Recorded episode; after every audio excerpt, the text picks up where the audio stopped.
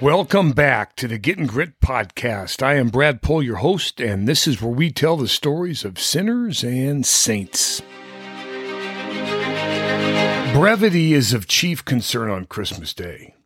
G.K. Chesterton said there is no more dangerous habit than that of celebrating Christmas before it comes. C.S. Lewis agreed Can it really be my duty to buy and receive masses of junk every winter just to help the shopkeepers? But Chesterton counters it is the very essence of a festival that it breaks upon one brilliantly and abruptly, that at one moment the great day is not, and the next moment the great day is.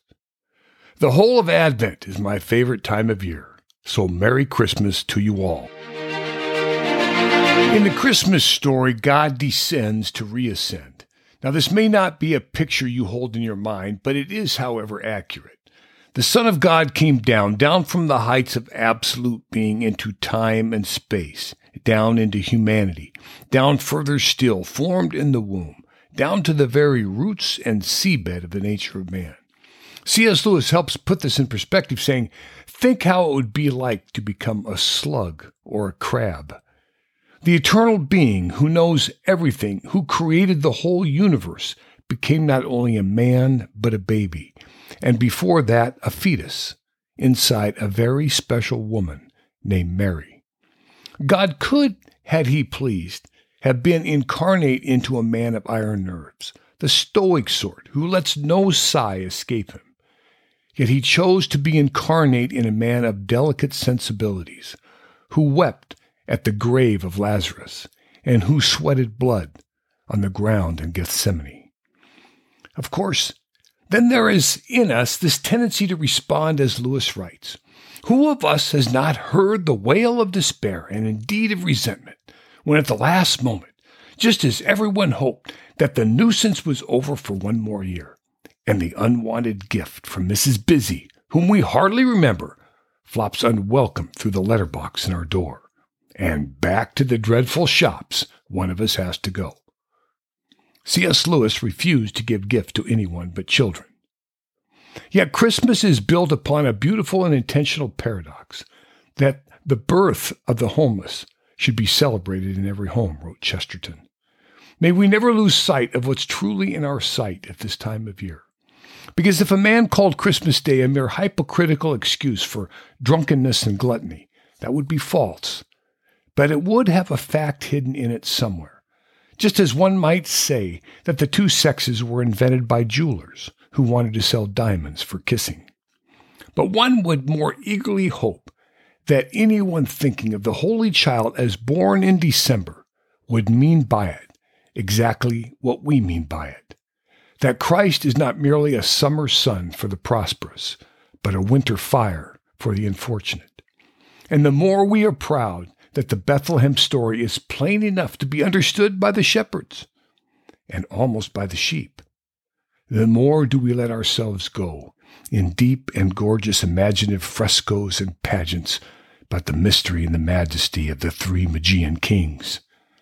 C.S. Lewis commented, how beautiful it was on two or three successive nights, about the holy time in the year 1 or 2 BC, that Venus and Jupiter were blazing at one another once with the moon right between them, majesty and love, linked by virginity. What could be more appropriate?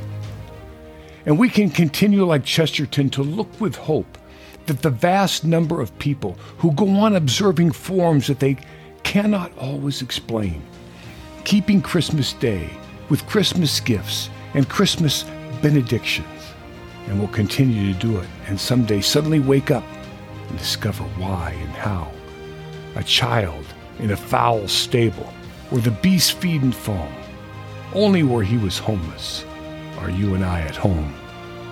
Yes, once in our world, a cave hewn from rock into a stable held something in its manger that was more magnificent and majestic than anything which has ever existed in our world.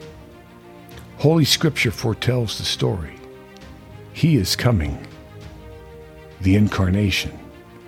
God who became man, that men might become sons of God. Alan Jackson so appropriately sang, Let it be Christmas everywhere. Let anger and fear and hate disappear. Let there be love that lasts through the year. With the gold and the silver, the green and the red, the smiles of all children asleep in their beds. In the eyes of young babies, their first fallen snow. The elderly's memories that never grow old. Let heavenly music fill the air. Let every heart sing, let every bell ring. The story of hope and joy and peace.